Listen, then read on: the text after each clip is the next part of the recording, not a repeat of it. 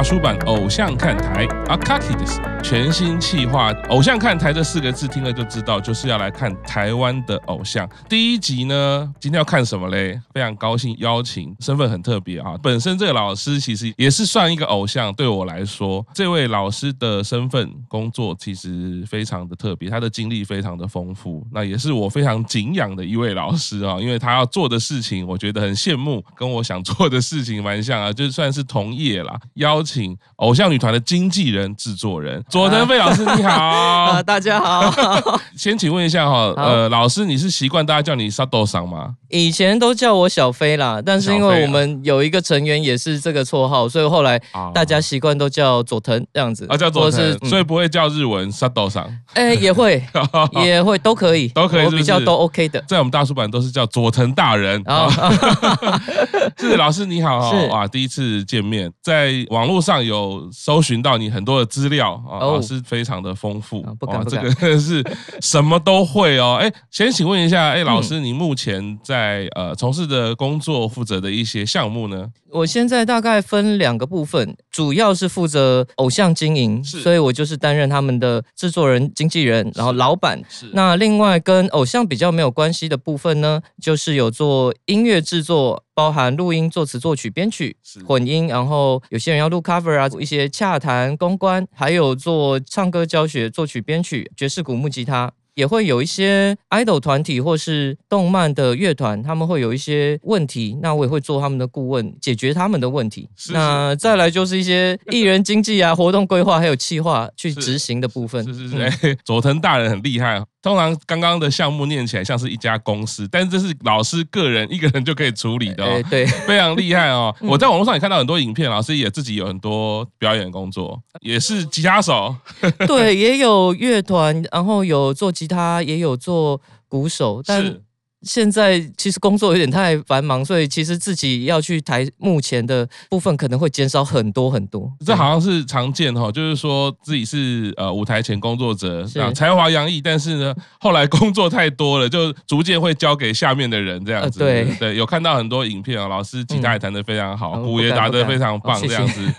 近期是不是也有表演呢？个人的部分的话，近期有，前一阵子也是有受邀桃园国际动漫展，是那他们都会邀。邀请我们去参加做演出，是老师擅长的项目非常非常的多。可这个时候呢，立刻出提纲上没有的哈。哎，那老师在接触音乐一开始是什么乐器？我最一开始是主唱哦，最最最一开始。那如果是乐器的部分呢？最一开始接触是吉他哦，是哦。老师一开始接触是吉他，鼓打这么好？呃，这个就当初我有评估过，我接触吉他是因为我想要驻唱。我其实自己评估过自己的状况，我是适合打鼓的人，但是我又觉得说打鼓会比较快上手的话，那我要先学一个我可以帮助我驻唱的乐器，所以我会先学了吉他，所以我其实是比较骨子里是鼓手，但是我先去学了吉他，这个是有规划过的。哦，老师是摩羯座，对不对？呃，是哦，对，非常摩羯座的形态哈，哦，就是我都有调查好，哦，非常厉害哈哇，就是呃，大家看到舞台工作、表演工作。也好，可能尤其看到佐藤飞老师，如果觉得帅帅的啊，哦，清秀清秀，其实在准备工作，不管是事前的规划也好，或者是人生的规划，你看都是非常的扎实的，非常厉害哈。那因为我知道老师 二零零八年当兵嘛，哎，这个连这个都查得到，哇 塞，是是是，我都没有讲的。对，那当然我不知道你几岁去当兵啦，只是说你你应该是在小我一个世代。那这时候就蛮好奇的哈，就是说老师刚刚这样子是先接触吉他，为了驻唱，听起来还蛮跟我蛮熟悉的。嗯，是。可是呢，我知道你的身份的时候，你就是一位偶像团体的经纪人跟制作人，其实这是两个身份，很厉害哈。那我很好奇，就是虽然我自己小时候也是看日本的漫画、卡通，可是严格上来说。我不算有认识所谓的偶像文化或者是动漫文化，其实这个、嗯、这个圈子我都不算熟，我只只能说我有去看而已。嗯、那也就是这两三年去做节目，有去嗯了解，开始去了解。嗯，想要问佐藤大人，你你什么时候开始接触这一块的？我应该是二零一二年学吉他，那那个时候就开始有想说学了乐器会加入一些乐团。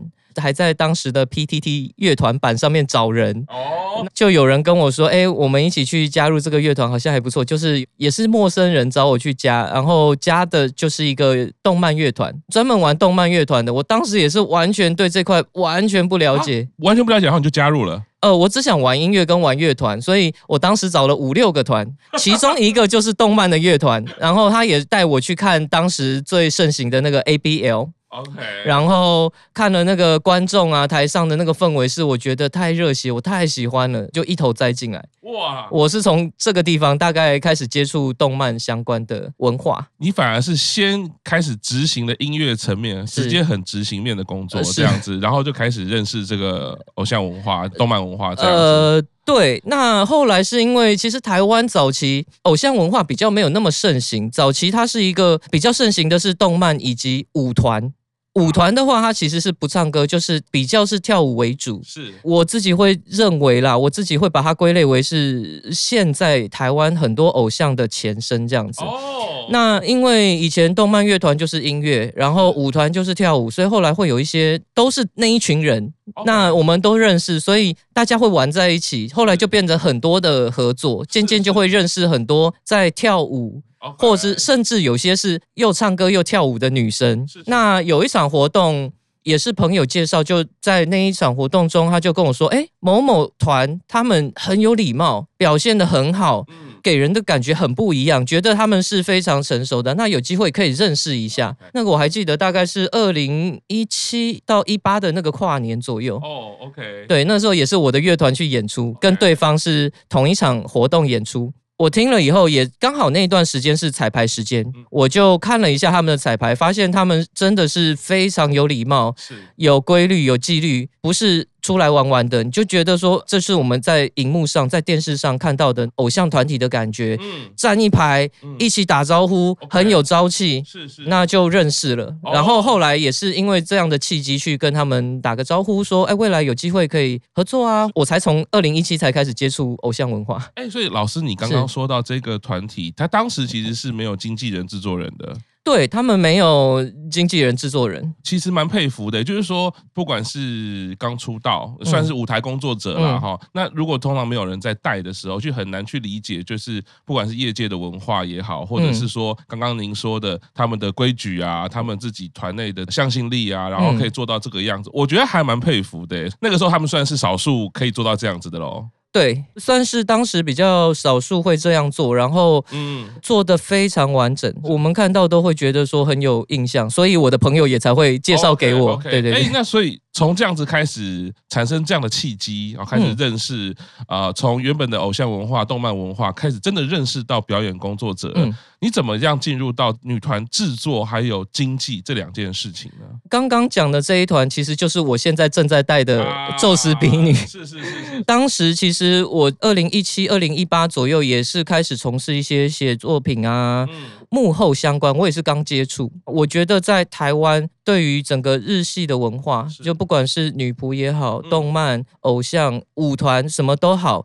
大家都是抱持一个热忱。其实百分之九十五，他的那个热忱是所谓的地球人没有办法想象的，在燃烧自己生命的一件事情。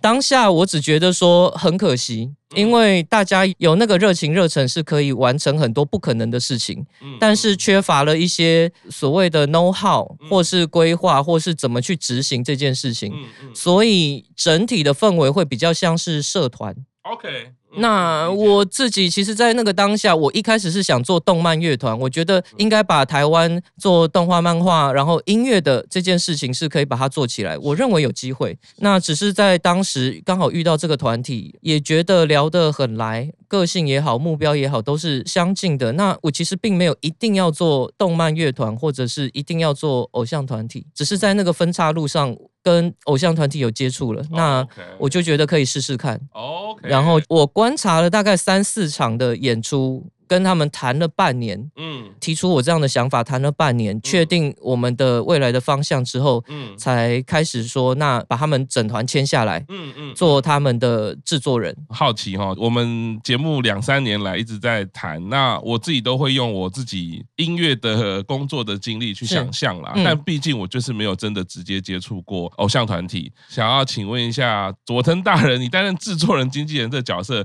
你觉得最具挑战性的是什么呢？最具挑战性的部分，我也一直在思考这个问题。他可能没有办法一点就直接讲完。我觉得最重要的几个点，一个是要找到平衡，OK，人际关系、沟通。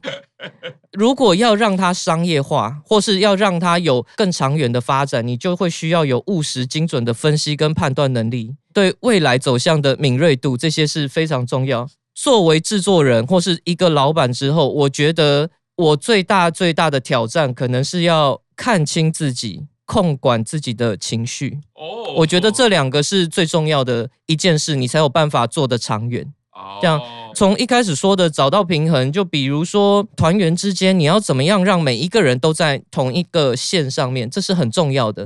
因为像我们一开始是九个人，九个人不可能就是只有一个点，就是那个目标，全部人都一模一样。那你就算双胞胎也不会是一模一样的，何况是九个完全独立的个体。你要怎么让让大家能够在同一条船上，让一起往前？这个是一个找到平衡的一件事情。那再来就是梦想跟现实之间，你要怎么找到平衡？OK。然后你在期望跟梦想之间，你要怎么找到平衡？嗯嗯。那音乐工作的话，其实最有感的应该就是你要怎么在时间、预算，还有你的成果、成品。现实还有市场之间，嗯，找到平衡。是。这个，就是我觉得最困难的一件事情，找平衡。一听就知道老师是真的有活下去做的人啊，啊，对，所以觉得第一句话最有感的就是说，这没有办法三言两语就道尽的，对。对，因为其实制作人跟经纪人这两个角色分开来看，都已经是很困难的工作了。刚老师讲的所有的项目，套用到制作人也好，套用到经纪人也好，但有的时候这两个也会有一些拉扯。你有遇到过，就是在这两个角色上产生自己内在的一些对立或者是冲突的吗？有，其实我刚刚就提到了，我才想到说，还有一个要找到平衡，就是我的情绪跟我的心情啊。那我觉得在过程当中，我自己最痛苦的一件事情，就是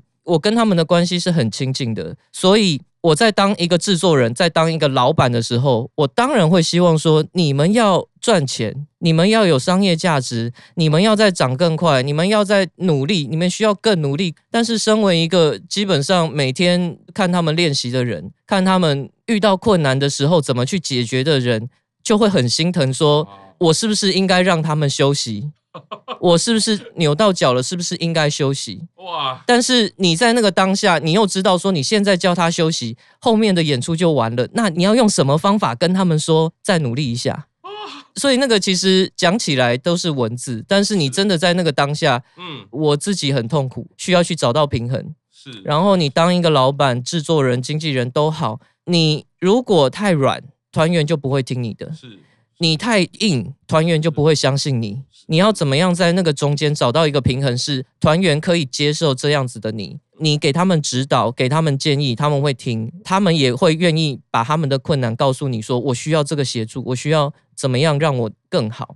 那这些都是身为制作人要去找到的平衡，就是很多工作之下需要去找到的平衡。可能也是因为同时担任太多角色，是都好几面啦。那以平衡这一面来讲的话，如果分开的话，我我看其他有些他们就可以很绝情的直接讲说 啊，那你就这样就好啦，那你就那样就好啦。我也觉得说哇哦。我讲不出这样的话，非常有体感哦，好像回到以前学生时代，在参加球队的时候，或者是以前在社团，我们在玩团的时候也是一样啊。自己当学长姐的时候，看学弟妹哎组团了，我们到底要用什么样的方式去对待？其实人跟人之间，其实只要有这个刚开始有目标，我们要开始执行的时候，其实那都是残酷的啦。不过我觉得非常佩服，就是说一路上听老师讲热爱音乐，但是除了一开始讲热爱音乐之后，所有老师一路上的。作为都非常的务实。你是本来就是非常清楚说，哎，朝着梦想前进，就是必须要这么务实吗？还是说你是在从中有一些转变的呢？应该说，如果现在问我说，我最想做的是哪一件事情？嗯我讲实话，我还是很想要当在舞台前面的那个人。Okay. 我所有的初衷都是我自己想要在舞台最前面。是，但是我自己在做的时候，当然我的资历翻出来很漂亮，但是我自己也很清楚说，那些资历其实以实际层面来说，它并不是真的到。多漂亮，它只是账面上的漂亮，你现实当中还是会遇到很多现实的问题。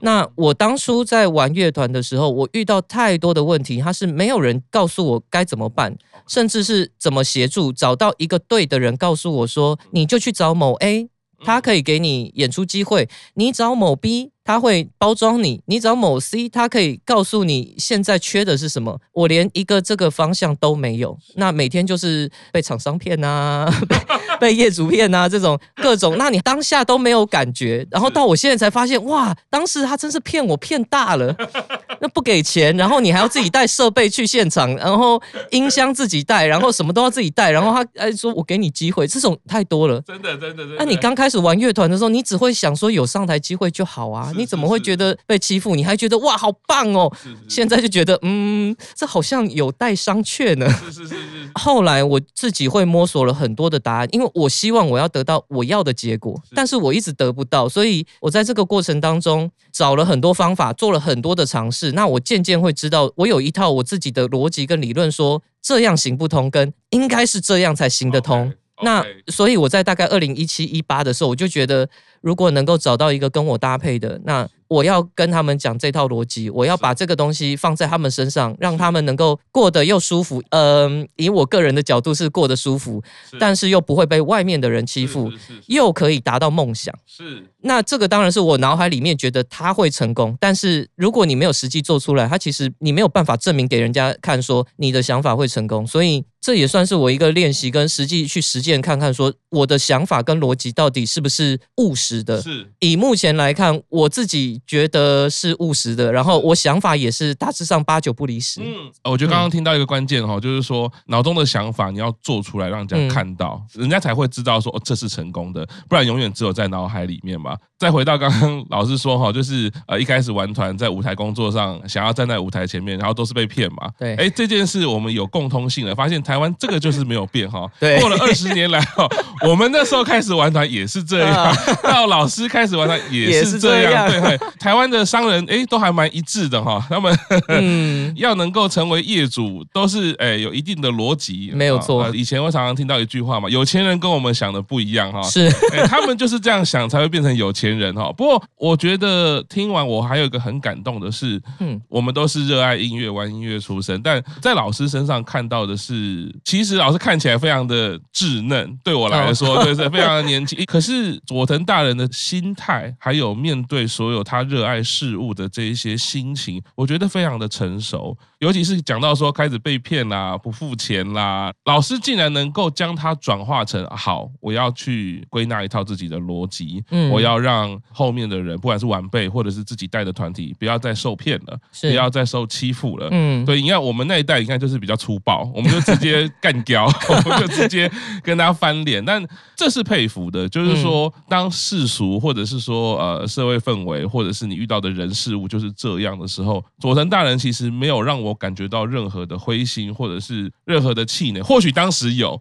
但是现在我看到的是非常正向的，把这些经验变成养分，我觉得这是非常佩服。尤其是我们都是在玩音乐的工作，很多人有可能就离去了。啊，对，这个音乐圈就是这样啦，台湾音乐圈就是这样，我不玩了。那或者也有采用了比较负向的发泄方式，对，那可能自己身体搞坏了，嗯，他怨天尤人。当然，我觉得那个情绪当然是需要被重视的，没有错。可是佐藤大人做到一件。我觉得对于台湾这个圈子，不管是甚至音乐圈、舞台工作圈也好，我觉得都是蛮珍贵的一个价值。就是说，把自己受到的委屈，竟然转化成我要好好的对待别人。我刚刚听到这样的历程是蛮感动的。哦，谢谢。所以我觉得你应该要做时光机，到一九八零年代，我们就都可以被你照顾到了。哇，我也希望啊。这段我真的觉得蛮感动，就是如果有任何在你的人生理想道路上的人，因为理想是不分年纪的，你可能在不同的年龄有不同的理想。嗯，佐藤大人的这一个特质果然是非常摩羯座，他没有在怕的。这个没有在怕的，并不是一个脑冲，也不是一个暴走。他的没有在怕是好，那我就把这个经验变成养分，非常的感动，真的是很想帮你鼓掌哈。哦，谢谢。好，那我们到这边先休息一下，稍后继续收听大叔版偶像看台。